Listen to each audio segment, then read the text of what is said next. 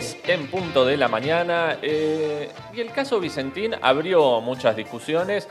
Una de las que abrió es quiénes son los dueños de la tierra en Argentina, ¿no? Porque salieron, yo soy Vicentín, bueno, muchos, ¿no? David, vos sos Vicentín, le afanaste todo al Estado, estafaste a, a, los bancos, a los cooperativistas, a los trabajadores, etcétera, ¿no? Bueno, y eso abrió una discusión, como decía, sobre los dueños, los dueños de la tierra en Argentina.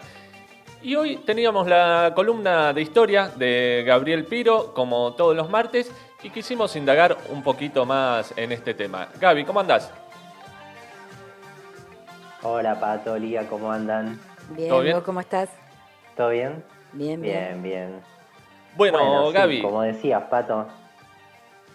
Sí, contanos un poco, ¿qué, ¿qué historia nos trajiste de alguno de estos lindos dueños de la tierra que tenemos en Argentina? Bueno, yo en realidad, viste, el otro día me acordaba, porque nosotros hablamos de algunos personajes terribles del colonialismo europeo, pero la verdad es que ellos para hacer sus negocios también tenían sus socios locales y en Argentina la verdad es que tenemos varios casos, varios personajes. Yo hoy les quería hablar de una familia prototípica, digamos, de, esto, de este tipo de, de dueños de la tierra, digamos, que es la familia de los Anchorena que tiene una larga historia, digamos, podríamos hablar bastante, pero hoy les traigo algunas pinceladas para que se den una idea más o menos cómo encajan estos grandes empresarios argentinos o estas grandes familias tradicionales de la burguesía en nuestra historia. La historia empieza más o menos en 1750. Ahí estaba Juan eh, Esteban Anchorena. Bueno, él se dedicaba un poco al comercio, al comercio en la época de la colonia. ¿Cómo? ¿Qué apellido? Anchorena, claro, sí. Bueno, ahora, ahora al final les cuento, digamos, pero la verdad es que sigue bastante presente, digamos, el nombre. Eh, la, cuestión es, bueno, imagínense antes de la Revolución de Mayo, ¿no? Comercio colonial, monopolio del comercio con España o, o tráfico, digamos, o hacer eh, negocios fuera de la ley. Bueno, yo eh, no tengo pruebas, pero tampoco dudas, digamos, de que Juan Esteban eh, combinó ambas cosas, digamos, porque la cuestión es que él llegó en 1750 y, en 50 años más tarde se le conocía una de las principales fortunas del virreinato del Río de la Plata, digamos. Lo que es seguro es que realizaba comercio con la corona española y también tenía vínculos con Londres. ¿Cómo se prueba esto? Bueno, cuando se produce la Revolución de Mayo, ustedes saben, se empieza a liberalizar el comercio se hacen acuerdos para, comerciar con Inglaterra y la familia Anchorena ya tenía inversiones en Inglaterra, ya tenía acuñamiento de cuero, que era uno de los productos que se exportaba en ese momento, y un par de años más tarde empieza a acumular sus tierras. ¿De dónde salen esas tierras? Bueno, salen del sur de la provincia de Buenos Aires. ¿Qué había en el sur de la provincia de Buenos Aires? Había población indígena, que fue barrida por el Estado y sobre todo entregada a muchos de esos propietarios, de esos grandes terratenientes, por el gobierno de Juan Manuel de Rosas. Juan Manuel de Rosas era el primo de los Anchorena, para que se den una idea de cómo empieza ¿no? esta historia. ¿Cómo sigue esta, esta cuestión? Un dato, para que se den una idea del compromiso que tenía esta gente con la tierra, ¿no? porque uno sabe que los dueños de la tierra son gente comprometida con el campo, etcétera. Bueno, los Anchorena nunca conocieron sus estancias, nunca fueron, no las, no las conocieron. Lo que sabían de las estancias era a través de los que la administraban. Por la plata que les llegaba. No tenían ni idea de lo. Claro, a ellos les llegaba la plata todos los meses y, eh, y, la recibían, digamos. Y además, ¿qué empezó, ¿qué empezó a pasar? Recibían esa plata y iban haciendo distintos tipos de inversiones. Una, por ejemplo, era la renta en las propias ciudades. Es decir, eh, eh, compraban territorio dentro de la propia ciudad, lo subalquilaban muchas veces al Estado o para, o para eh, hacer préstamos al Estado y se empezaron a transformar en una de las familias que iba negociando. No sé si esto por ahí les suena, digamos, o sea, eh, dinero salido de la renta agraria, que después se transformaba en inversión y especulación, y vivir de rentas, digamos. Ese era un poco el, esquema de la familia Anchorena. ¿Qué pasa entrado un poquito más los años? Conocerán la famosa llamada campaña del desierto.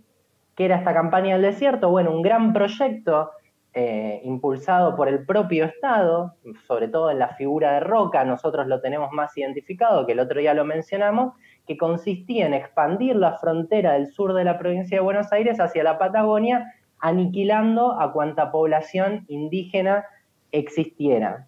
Solamente les doy un dato para que se den una idea del impacto de esta campaña en la familia Anchorena y en su riqueza. Del millón de hectáreas que tenía la familia Anchorena en 1880, un millón de hectáreas tenía, 800.000 habían sido cedidas por el Estado producto de esta campaña del desierto. Es decir, el 80% de toda la riqueza que había en ese momento en la familia Anchorena venía por esa vía. Es decir, se transforma en, en una familia rentista. Si hablamos del Estado bobo, acá podemos hablar del Estado asesino y del Estado entregador de esas tierras, e incluso se empezaron a meter en algunos otros lugares de poder, producto de esa renta de la tierra, por ejemplo, uno de los hijos de Anchorena se hizo parte de la corte de Alfonso XII, uno de los reyes de España. Es decir, ese tipo de vinculaciones. Pero para, para adelantarnos un poco en el tiempo, vayamos, si me permiten, a 1919. ¿Se acuerdan que alguna vez por ahí lo mencionamos? La Semana Trágica. Claro. Eh, una de las, de las principales huelgas del que se recuerda del movimiento obrero en la, en la historia del siglo XX, en los talleres Bacena. Bueno, la huelga es fuertemente reprimida. ¿Por quién? Por la policía, pero también por la llamada Liga Patriótica.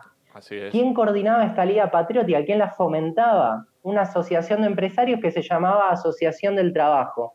¿Quién presidía esa Asociación del Trabajo? Uno de los hijos de Anchorena, que uno de los, que un par de años más tarde va a ser al mismo tiempo presidente de la sociedad rural y del Jockey Club en Argentina. Yo te tiro un tip, si sos de la Asociación del Trabajo, de la sociedad rural y del Jockey Club, no creo que seas un buen tipo. No, no, casi que no te falta ningún escudito, digamos. no, no. Bueno, y, quedó comprobado, digamos, ahí cumplió un papel importante porque imagínense, en 1919, 1918, los empresarios tenían un poquito de miedo de que pasara algo que había pasado en Rusia ahí muy lejos, pero que lo tenían bastante presente, digamos, tenía conciencia de clase, digamos, el, el señor Anchorena. Vayamos un poquito más adelante. Eh, en 1960 y 869 encontramos que el subsecretario de Ganadería y Agricultura del gobierno de Onganía, gobierno de la dictadura, siempre con también se llama, militares, ¿no? Sí, parece que hay alguna cuestión ahí.